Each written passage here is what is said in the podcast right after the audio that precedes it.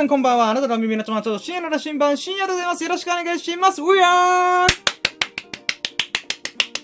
はい、ということで、こんにちは。ということでね。今、こんばんはって言ってくあ、そうだ、今日今、バリバリお昼だわ。ということで、現在の時刻が2022年の6月3日、金曜日の午後4時32分、16時32分でございます。皆さんいかがお過ごしでしょうか？こんばんは。あ、こんばんは。こんにちは。ということで、Good afternoon! ということでね。うーん、始めました。ラキラジのお時間でございます。まあ、ラキラジ、お時間は特に決めてないけど、ラキラジの配信時間でございます。うん。でね、えー、今回のテーマが、まあ、英語アプリ、えー、デュオリンゴっていうのやってみたよっていうことを喋ろうと思うんだけどね、あの、これね、ついさっきやったばっかだからさ、いつも僕はラキラジさ、1日のラッキーを振り返るってことやってんだけど、あの、昨日の夜にね、ラキラジさ、9時、10時ぐらいにラキラジやったんでございますが、私はね、私は、この1日ね、もう動画見たり、TikTok 見たりでダラダラダラダラ過ごした。あ、あかーんと思って、あ何があかーんかって言って、僕ラキラジやってるからにはね、日々のね、新しいこととか、こう、ああ、喜ばしいな、嬉しいなってことを何かしら必ず1個はぶち込むっていう風に決めたい。もう24 hour の中で必ず何かしら新しいことやる。もしくは自分が、ああ、これ楽しかった、よかったっていうことをぶち込むっていう風に決めてくから、あれれれれれれれれれれれれ、デュオリングをやらないと俺何もできてないみたいな。あまあ、デュオリングをやる前に、あの、なんだろう、うん、何もやってない自分。ああ、俺24時間無駄にしてる。ああ、24アワーをドブに捨ててると思って。うーん。ならば、ならば、ならばと。新しいことやってみようと思って。で、まあ、ちょっとね、SNS とかブラブラブラブラしてた中で、最近のね、あの、レコメンド機能すごいよね、ほんと。うん。僕ずーっとね、英語とかね、こう、言語学習したいなとは思ってた。うん、思ってはいたんだけど、なかなかね、めんどくせえなとか、思ってたわけなんだけどもね、ふっと流れてきたものがあって、デュオリング。え何それ？みたいな。うーんってなったんで、ちょっとね、あ、じゃあやってみようかなと思ってアプリをインストールしたらね、まあこれがね、ちょっと、おー、おー、おー、おーっていうふうにちょっと思ったことがあったので、ちょっとそこら辺をね、えー、ぜひ振り返りながら、えー、私の英語学習の今っていうのをね、喋れたらなと思います。はい、ということで行きましょう。やろうとも、準備はいいか？ようそろー深夜の新聞プレッツ、ささやかな日々のラッキーを語るラジオ略して、ラッキーラジー !Here we go!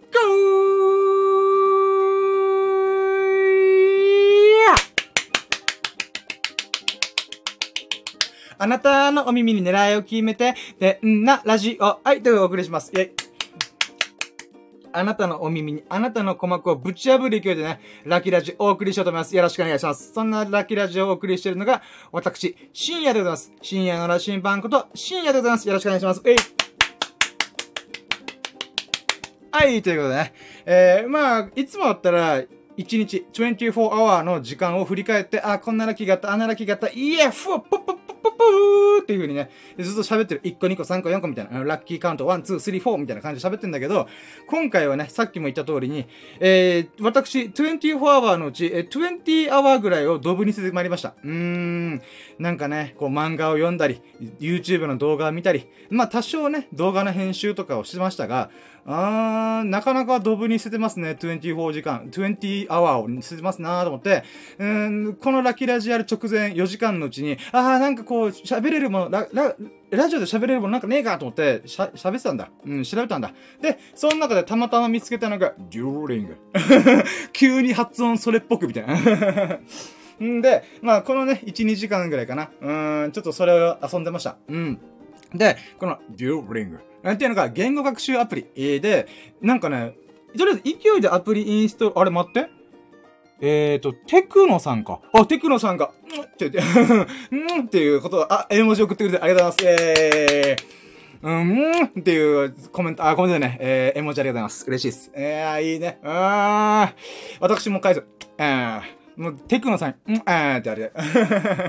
はい、ということで、えー、このね、デュオリンゴデュ、デュ、デュオリング。うん。っていうのかな発音俺分かってないけども、とりあえずデュオリンゴでしょうと思って。うん。で、この言語学習アプリがね、まあ、実際やってみたんだけども、まあ、概要をちょっと先に喋るんだけど、てか、僕はやってみて、just do it やってから、アプリを触った後にアプリの概要を調べたんで、軽くね、ついさっきウィキペディア見るから、へえ、こんなもんか、みたいな。うん。だから普通、じゃ逆だよなと思いながら、まあ逆っていうか、まあまあそうね。とりあえずやってみてから考える。やってみてから調べるっていうのは大事かなと思うから、とりあえずその順番でやったんだけど、ぜひね、このデュアリンゴ、ちょっと興味あるかもっていう人に、がで出るように、ちょっと概要から喋ると、まずこのデュオリンゴっていうのが、実はめちゃくちゃ有名アプリらしいんだわな。うーん。どういう風に有名かっていうと、全世界で、え、1億5000万人ぐらいだったかな、のユーザーがいると。もちろんアクティブユーザー、毎日毎日やってるユーザーか別として、少なくとも1回アプリをインストールして、アカウントを登録した人が少なくとも1億人超え。つまり日本の人口を優に超える人あ人口あ、世界的規模でね、うん、えー、取り扱ってるあ、うん、ユーザーがいるわけだ。うん。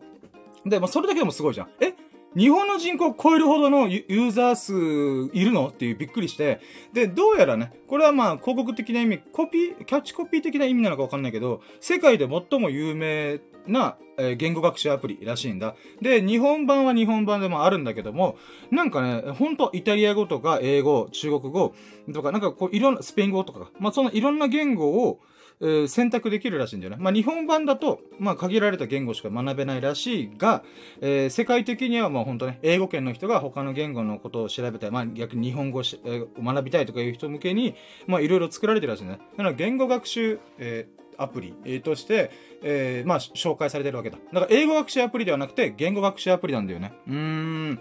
へえ、すげえなと思って。うん。でね、まあ、あ、確かね、海外のサイト？サイトじゃない、サービスなんだよな。確か英語圏の人が作ったっぽいような感じ書かれてて、えー、で、なんか数年前からずっと運用されてるけど、ここ最近になって結構いろんなところから聞くようになったみたいな感じっぽいんだわな。ごめんなさい。ここら辺を僕もついさっきやったばっかりちょっとうる覚えの部分が多い。すいません。うん。んで、このアプリの特徴的なものって、まあ、実際やったとこ、やった感想で言うと、まずね、ゲームみたい。うーん。ゲームっていうのかな？なんかね、うーん、なんだろう、課金ゲーム的な感じもちょっとあるんだわな。うーん。なんて言えばいいんだろう、これ。うーん。なんか、なんだろう。ごめん、ちょっと、あの、ソーシャルゲームあんま僕やらないから、なんか説明が難しいかもしれないけど、まあ、ソーシャルゲームだと、なんか、コインとか、なんだろう、ジェムっていうのかなうん、なんか宝石みたいなものを使って、それがこのゲームの中での、なんだろう、ポイントっていうのかな課金？課金、課金要素っていうのかなうん、っていうものを使って、で、間違えれば間違えるほど、そのジェムっていうのかな課金のお金が使われて、で、ゆくゆくは課金しなきゃ アプリ使えないみたいになっちゃうんだけど、でもね、自分でコツコツコツコツ勉強してれば勝手にジェムとかいろんなものが入ってくるから、だから間違えないようにしなきゃいけないっていう緊張感も多少ありながら、まあ、コツコツコツコツ勉強もできるっていう、なんかね、ちょうどいいバランス感覚なんじゃないかなーって僕は勝手に思った。うん、あくまで僕の個人的に意見だけど。で、このアプリのビジネスモデルっていうのかな。まあ、よくある形だけど、まず広告が大前提。うん。広告収益で成り立ってるアプリなのね。まあ1億5千万ユーザーがいれば、広告費もだいぶでかいとは思うんだけど、まあだから Google とかから繋げたんだろうね。うん、この広告のアナリティスクスっていうのかな。うん、例えば、まあ、ゲーム系が多かったな。うん、とか、アプリ系の広告が挟まってくるみたいな。30秒ぐらいかな。で、それを見たら、えー、挑戦できるよとか、なんかそんな仕組みでやってんだよね。で、それとともにダイレクト課金っていうのかな。えー、例えば、えー、デュオリンゴプロだった？あ、プロじゃねえや。デュアリングプラスだったかな？課金したら、ここがもちろんつかなくなるし、かつ無制限に学習に時間当てていいよ、みたいな。うんっていう、まあ、課金だよね、課金。アプリ内課金をして、自由に使えるアプリとして、月額1000円なり、年間で、えー、1万2000円？あぐらいだったかな？ちょっとまあ、ちょっとうる覚えだけど、うん。っていうものがありましたと。うん。で、今回僕、まあ、やっ、ここからちょっとね、やってみた感想をね、つらつらつらつら、あのー、概要じゃなくて実際やってみてちょっとおーと思ったのが、まあ、入るじゃん。アプリインストールしてやりました。で、アカウント作るのも結構サクサク進んだんだよ。あのね、これ本当ね、こ、こと細かに喋ってから、ついさっきやった、やったことばっかだからさ、あの、味が、味っていうかね、喋る内容薄いんだ。めっちゃ薄い。だって1、2時間しかやってないから。なんだけど、とりあえずね、やり始めたところから、ゆっくりね、タイムライン形式で頭からケツまで一気に喋っていこうと思う。今思い出しながら喋るね。うん。まずアプリインストールして、で、まずど、こういうアプリって大体アカウント登録するじゃん。で、アカウント登録するときに、まあアプリで、なんか例えば僕の本名とかアドレスとか打ち込んで、あの、パスワードとか打ったん、打ってアカウント作るじゃん。でね、なんかね、あ、なんか不思議だけど、これすごいサクサク進むなと思った。何がサクサク進むかっていうと、こういうアプリとか、なんだろう、アカウントが必要なものって、大体、アプリ以外に一回弾き出されるんだよね。うん。なんかブラウザとかに行って、一回このアカウント登録して、っていう風に、ブラウザ上でデータを収集、え、アカウント情報を作るっていうことをやったりとか、もしくは Facebook とか Google アカウントとくっつけて、みたいな。ってやるんだけど、なんかね、うーん、それもできるんだけど、僕の中でね、Google と Facebook につなげるのってちょっとめんどくせえなと毎回思ってて、もういろんなアプリをつなげすぎてるから、あとね、本名でやりたくないなと思って。うん。そういった意味もあって、ちょっとね、あの、アドレスからちゃんと作り上げたんだよ。で、その時に、一回もブラウザに飛ばなかったんだよね。あれ？あれアカウント作るのにブラウザ飛ばなくていいの？みたいな。うん、ちょっとそこら辺びっくりした。もしかしたら、一般的なのかな？今は。でも僕としてはね、最近ずっとね、オンラインゲームとか、フォートナイトとか、えー、リーグ、あ、 Apex Legend とかのやつ、アカウント作るときに、毎回毎回ブラウザに飛ばされて、めんどくせえと思いながら、とりあえずやりたいからやる、頑張るっていう風にやってたんだけど、今回スッと入ったから、あー、すごい手間がなくていいとか思いながらね。だからアカウントサクサク作れました。うん。あ、ちなみにさ、ごめん、今更だけどさ、あの、これ別に俺お金もらってねえからね。あの、 Duolingo からそんなね、あの、なんかプロモーションがどうこうとか、ステルスマーケティングがどうこうとか、そんな身分じゃない僕は。うん、ほんと、底辺 SNS ー。SNS は雑さ。今自分でさ、インフルエンサーとすら言えない俺と思って、うん、SNS やってる人って SNS ーとか言うとき、すげえダッサと思って。うん SNS ー、SNS ー。うん。まあまあごめん、じゃじゃじゃとりあえず僕はね、あの、ただの SNS 楽しんでる人だから、うん、そんなお金をもらえるようなことじゃないんだけど、まあ、デュアリンゴ、うん。の、の自分がやってみて、こんなところが良かったよとか、うん、あんまここピンとこなかったなとかいうところで喋ってます。ごめん、今更だね、この話。うん。で、アカウントサクッと作って、よっしゃ、やんぞっていう時に、なんかね、こう、あなたはどういう言語レベルですかっていう、Q&A みたいなのがあったんだよね。で、それで、ポチポチポチポチ押しながらやってたんだけど、あのね、なんだろうな。多分、用途に応じて、多分僕のパーソナルの情報、例えば自分の言語レベルがどういうレベルで、かつ自分自身がどういう用途で英語を使いたい、中国語を使いたいっていうことをチェックしてんだろうなと思って、ポチポチポチポチって押して、んでね、途中で、あれ？なんか、試されてると思った。のは、勝手にね、僕自身が試されてんなと思ったけど、あなたの言語レベルはどれくらいですか？それともゼロから学びますか？それとも、えー、なんだろうな。一回テストやってみて、そのテストのレベルに応じて、こちらで勝手にレベルを決めさせていただきますが、いかがいたしましょうって言われて、うん、なんかね、僕の中でさ、あくまで僕の感覚なんだけど、ほんとね、あの、僕は中学英語すらまともに覚えてないような人間だから、まあ、ちなみに僕の弱いはね、えー、弱い31でございます。もうそろそろ32になる弱いでございますが、もう、半、あ、半、自分の人生の半分以上昔のことを覚えてないんだよな。だから15歳前後の時に中国、あ、中国で英語習ってるはずなのに、全く覚えてないんだよな。もう、うる覚えのの中の、うる覚え覚、うる覚え。うーん。うる覚えの中のうる覚えなわけだ。うん。なので、とりあえずね、テストするまでもない。俺はゼロから学びや、学び直すって思って、まあそれ選んだんだけど、今思えばね、今思えばどうせゼロからスタートするんだから、テストしとけなかったってことだ。うん、テストして俺のレベルをもう突きつけてもらいたかったね。うん。あなたのレベルは中学生以下ですよっていう風に、15歳以下の英語レベルですよっていう風に突きつけてもらった方が、まあ多分心が凹むと思うけどさ、そうだよなと思いながら凹むとは思うけど、やっときゃよかったなと思った。そういうこの、なんかね、レベルのテストっていうのが、最初の一発目だから、もしね、あの、このアーカイブとか、もしくは今テクノさんが聞いてくれてるのかな？うん、方が、このデュオリンゴ、をやってみたいというのであれば、うん、僕としてはね、あの、ゼロからやりますを選択するよりは、一回ね、ワンチャン、えー、テスト形式でやったものを、やって自分のレベルを把握した上で飛び込んでみてもいいかなと思った。うん。で、それでちょこちょこやって、で、まずレベル1。うん。で、なぜかね、なんとなく僕、英語学習の最初ってさ、自己紹介からだ、あの、I'm from Japan みたいな、うん、とか、nice to meet you, hello とか、thank you とか、そういうところから始まるのかなと思ったら、びっくりしたのが、カフェからの会話だからさ、え、カフェの会話から始まるのと思って、うん、サラダとか、サンドウィッチとか、えー、なんか、え、あ、そっか、と思って。なんかね、僕の中で、やっぱ中国英語の教科書を開いたところからの1ページ目からのイメージだったからさ、自己紹介から始まるのでしょうと勝手に思ってた。だけど、まずはカフェ、つまりお店とのやりとり、えー、から始まるんだなぁと思って、これもちょっとびっくりだった。大体の英語学習アプリで自己紹介からじゃねと思ったけど、あ、でも僕は確かね、旅行ができるぐらいの英語学習したいとか、そういうところで、選択してたから、あ、だからカフェから始まったのかなと思って。あ、待って緑アフロさん、え、緑アフロとえ、エンラフ、あ、ごめんなさい、緑アフロさんだよね。うん。最近、デュオリンが始ました。おー僕は2時間前。僕は2 hour、あうん、前。もうほんと英語学習必要なやつだよね、僕。うん。うんで、まあ、2時間前に僕やってみた感想をちょっと喋ってるわけでございます。あの、興味を持ってくれて嬉しいです。はい。でね、このデュアリンゴやってみて、まずカフェから始まるのがちょっとびっくりしたんだわな。うん。でも確かに、日常会話から始まるとしたら、まず最初僕が英語、英語っていうか、うん、英語圏のところに行ったとして、一番最初に使う会話って何だろうと思ったら、自己紹介じゃないよね。だってさ、空港行きました、バーって言って、じゃあ飛びました、パーンって飛んで、はい、じゃあ英語圏のところに着きました。そこで会話するのさ、あのー、なんだろう、I'm from Japan とか、なんだろう、僕はこういう人物ですよ。うん。I'm 深夜とか、なんか、そういう名前いらないじゃん。うん。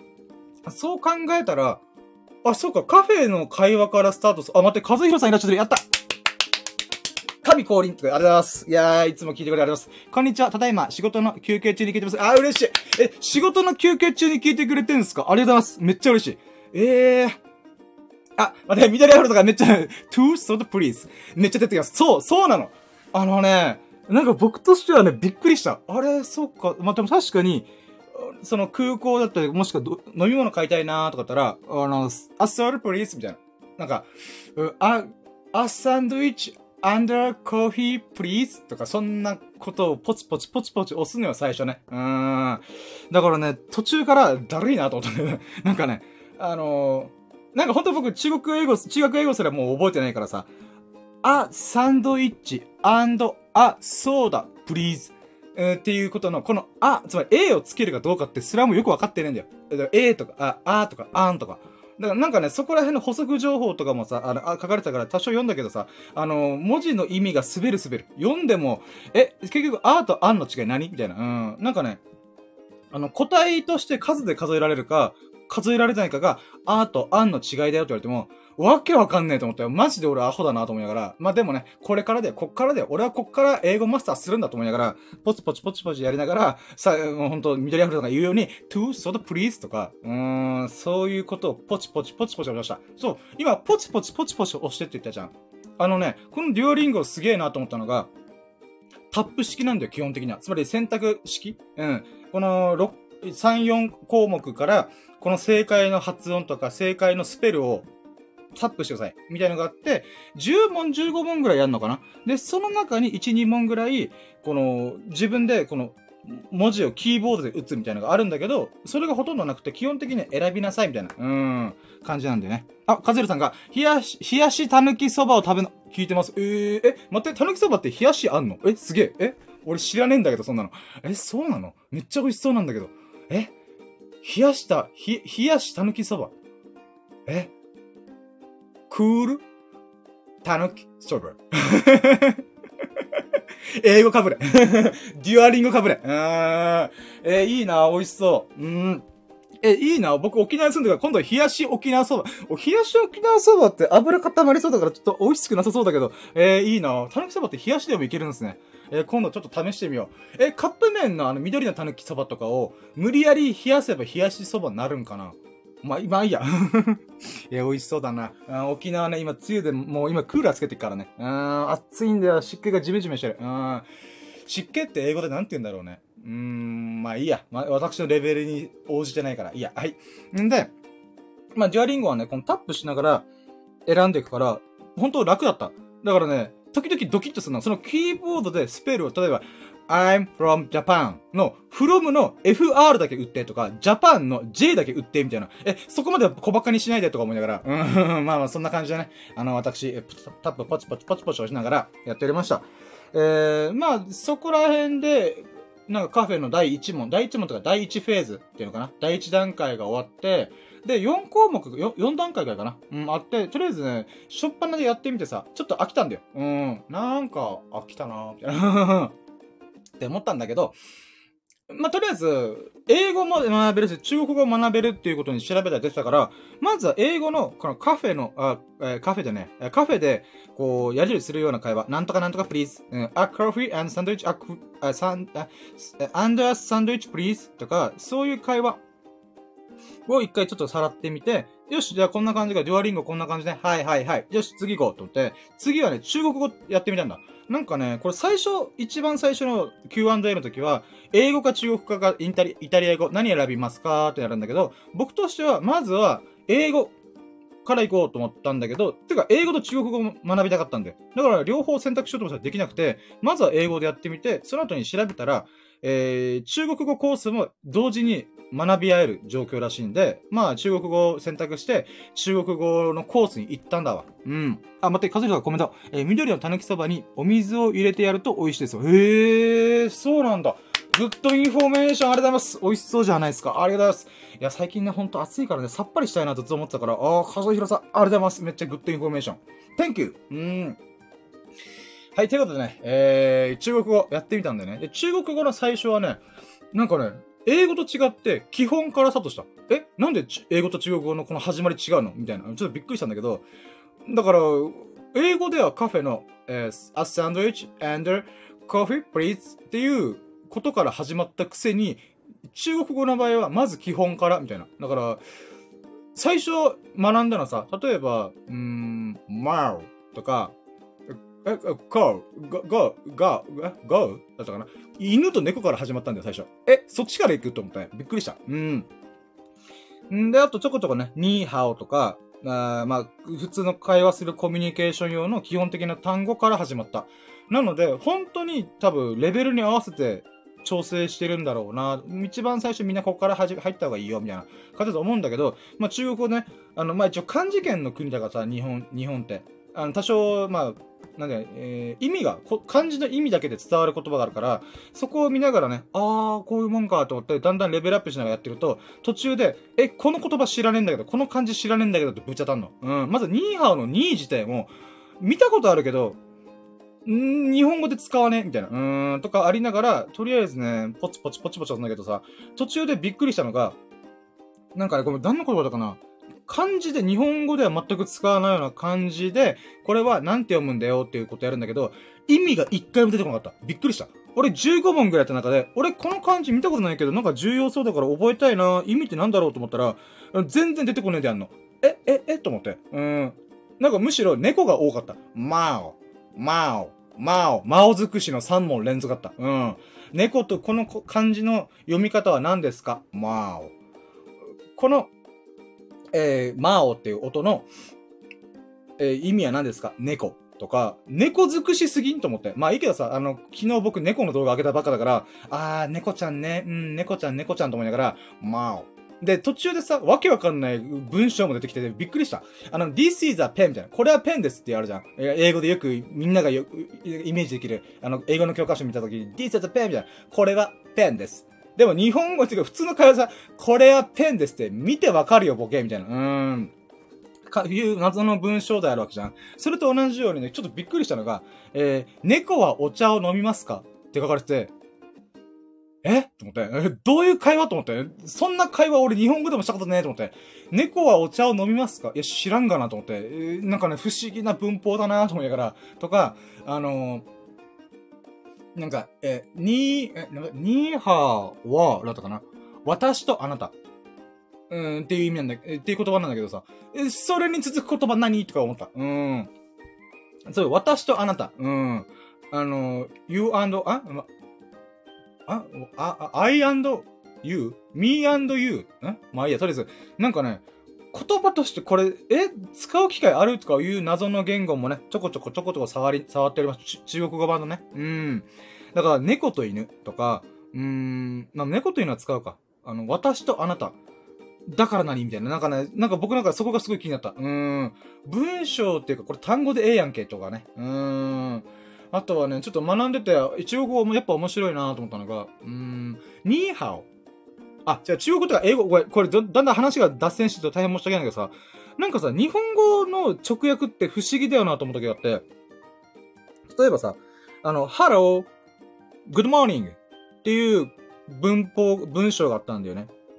で、日本語で訳したら、こんにちは、おはようなんだよ。でもさ、日本語の場合のさ、こんにちは、おはよう、あ、おはよう、こんにちは、こんばんはっていうのは時間に沿ってんじゃん。朝だいたい10時、11時ぐらいまではおはようございますとか、もしくは出社したばっかだったら午後でも、あ、おはようございますみたいな感じで入っていく。まあまあそういうニュアンスがあるけど、まあおはようございますって本当に朝早いですねっていう意味から来て、まあ挨拶みたいな、うん、調子どうよみたいな、What's up? みたいなテンションで、まあ good、あの、おはようっていうの使われるじゃん。でも、なんかね、ハローと、ハローってなんかこんにちはってイメージがすごいあるんだよ、僕の中で。だから、こんにちは、 good morning って言うと、なんかね、え、今、お昼と朝どっちよみたいな。うーんってなるなと思って。だから、ハローって日本語にやるこんにちはではあるんだけど、どちらかっていうと、やーの方が強い、意味として合ってんじゃねえとか、なんかね、わかんない。ちょっとこれほんと英語を全く学んでない僕だから、なんかね、この hello good morning ってどういうシチュエーションやんと思って。うん。でも多分、えー、なんで、ん？多分、向こうでは当たり前だと思うんだよね。だから、つまり僕の捉え方が間違ってんだよね。多分。うん。だから、ハローって、こんにちはじゃなくて、なんて言うんだろう。うーん、ほんと、な、あい、挨拶？うーん、な、なんて言うんだろうね。だから僕のプルルルフォイと一緒かなと思ってる。僕がさ、ラジオで一番最初にやる、プルルルフォイ皆さんこんにちはみたいな感じで言ってるけど、あれに近いんだけど、だから、ハローイコールプルルルフォイかなと思ってる、僕の中で。うん、だから、プルルルフォイ、グッドモーニングみたいな。うーん。いや、今日もいいす、いい日々だね、みたいな。最高だね、みたいな。うん。絶好調。だから絶好調、 good morning。うん。絶好調。今日も絶好調。あの、おはようございます、みたいな。うん。ってことなのかなと勝手に思ったりとか、うーん。えっ、ー、とね、ニーハオっていう言葉も、よくさ、あの、中国語の言葉でニーハオっていうことは、まあ、多分何かしらで学ぶと思うんだけどさ、それもやっぱりみんな、こんにちはって翻訳されるんだよ。でも、あのね、えっ、ー、と、この言葉を分解したことをタップしながら学んで、例えば、にっていうのが、あの、あなたって意味だった気がするんだよな。確かね。ごめん、うる覚えだけど、how っていうのが、に、how。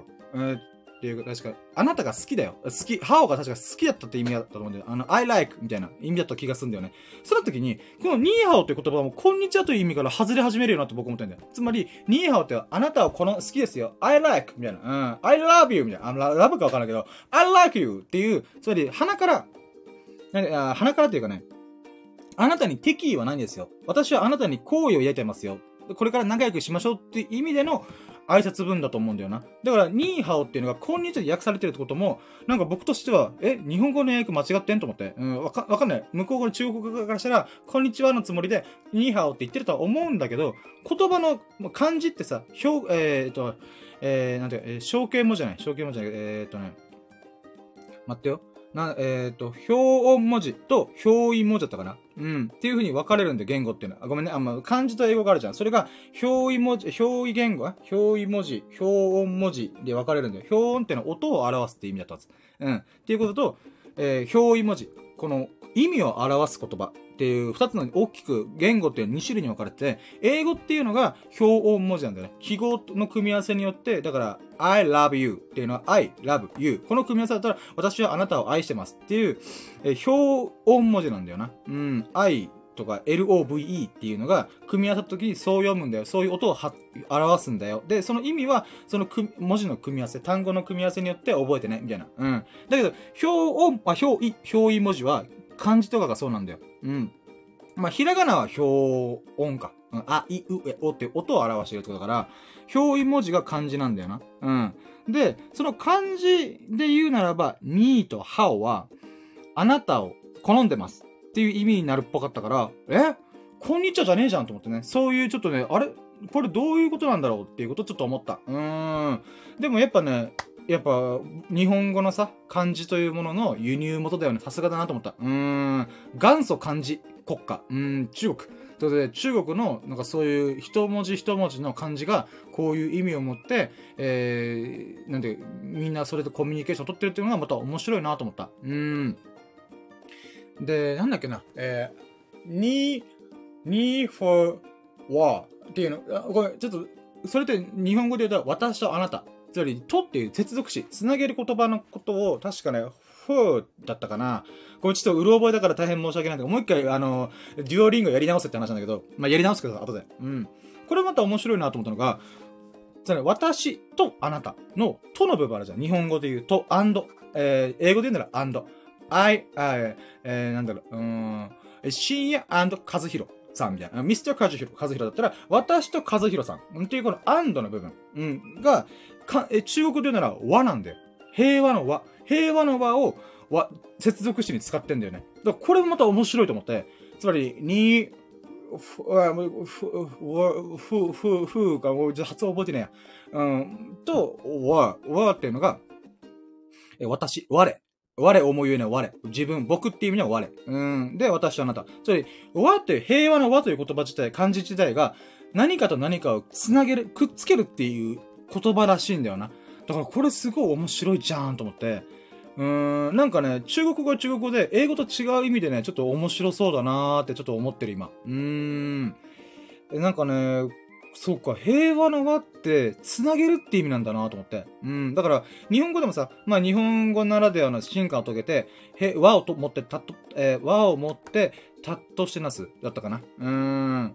まあ、つながりって大事だよとか、つながる、つながりって大事だよ、みたいなニュアンスの言葉っていっぱいあるけど、もともとは、だから花から平和の和という言葉自体が、つなげる、〇〇と〇〇のもしくは、〇〇〇の意味を持ってるってことがとっても面白かった。おー、面白いですね。また形で一つ賢くなったと思った。うん。で、まあ、そこら辺をね、ちょっと中国が、中国学習版でちょこちょこやりながら、あ、デュアリンゴ面白いじゃーんと思って、でね、ただデュアリンゴのね、ちょっと厄介だなと思うのが、あの、だいぶ煽ってくる。うん。煽ってくんな、こいつみたいな。あと100、100経験値で、なんていうか、うん、レベルアップしますよ、みたいな。うん、漢字書かれてて、なんかね、あのー、なんか、ありがた迷惑と思った。うん。もちろんね、そうやった方がゲーム性がアップして、よりアプリを使ってくれるっていうことで設計してる、デザインしてるとは思うんだけど、なんかね、ドラクエみたいにさ、こっちで勝手にやらせてくれって思った。うーん。てれれれってってってってみたいな。深夜はホイミを覚えた、みたいな。なんかそんな感じであってほしいなと。なんかね、しれっとなんか遊んでたらいつの間にかレベルアップしたみたいな。だいぶね、経験値をね、あの、あの、経験値がそろそろですよ、レベルアップそろそろですよってね、圧かけてくんなよと思った。うん。だからそういった意味ではちょっと話脱線するけど、ドラクエのレベルアップの方法って非常に面白いなと思った。レベルアップするならば、あの、教会とか王様のところ行って、あの、深夜は、あと、えー、56の経験値で次のレベルアップをするだろうとか、そのある場所に行かないと経験値っていうのがわかんない、えー、っていうものってとってもなんかね、なんていうの、つまり、とりあえずレベルアップするまで闇雲にがむしゃらに敵をぶっ飛ばしていこうみたいな、モンスターぶっ飛ばしていこうっていう感じで夢中になって取り組んで、あ、レベルアップした、おーみたいな。うーん、なんかそういうぐらいがいいんじゃねえと思ったけどさ、もうすぐ経験値見れるからさ、うーん、そんなすぐ経験値経験値言わんでさ、と思った。うーん。まあまあ、本気で英語学習したいんだったら、やれよっていう話かもしれないんだけど、まあそういうふうに思ったわ。うーん。まあ、なのでね、今回ちょっとね、デュアリンゴやってみて、まあ、本当ね、えー、世界で最も有名な言語学習アプリってことでチャレンジしてみたんだけど、まあ、今後1週間ぐらいね、ちょこちょこ10分、30分でもいいから、英語学習と中国学習っていうのをチャレンジしてみようかなと思った。うーん。でもさ、なんか思ったのがさ、やっぱ僕書きたいなと思った。うん。えー、この言葉はどういう意味だよとかいうのを、やっぱ書かなきゃ覚えない古い人間なんだなって僕思った。うん。このタップしたりとか、自分で、この、に、were, wow, co とかいう風にやってるのを自分でもさ、あの、これ聞きながらすぐリピーターアフターミーみたいな感じでやってたけど、なんかね、うーん、やっぱ書きたいなと思った。なので、やっぱね、15、20、18年か、18年ぐらい続いた書いて覚えるっていう、ものが僕にやっぱ染み込みすぎてて、タップだけじゃちょっと覚えてねえなと思った。まあこれを何度も何度も繰り返し学習すれば覚えるとは思うんだけども、まあ今はね、喋りながら、に、わお、あ、になんちゃらわお、わおっていうのが、このささっき言った平和の和っていうのが、どういう言葉なのかがね、分かってない。あ、に for は、あ、合ってるや。に for はだ。あー、for だ。合ってる合ってる。うん。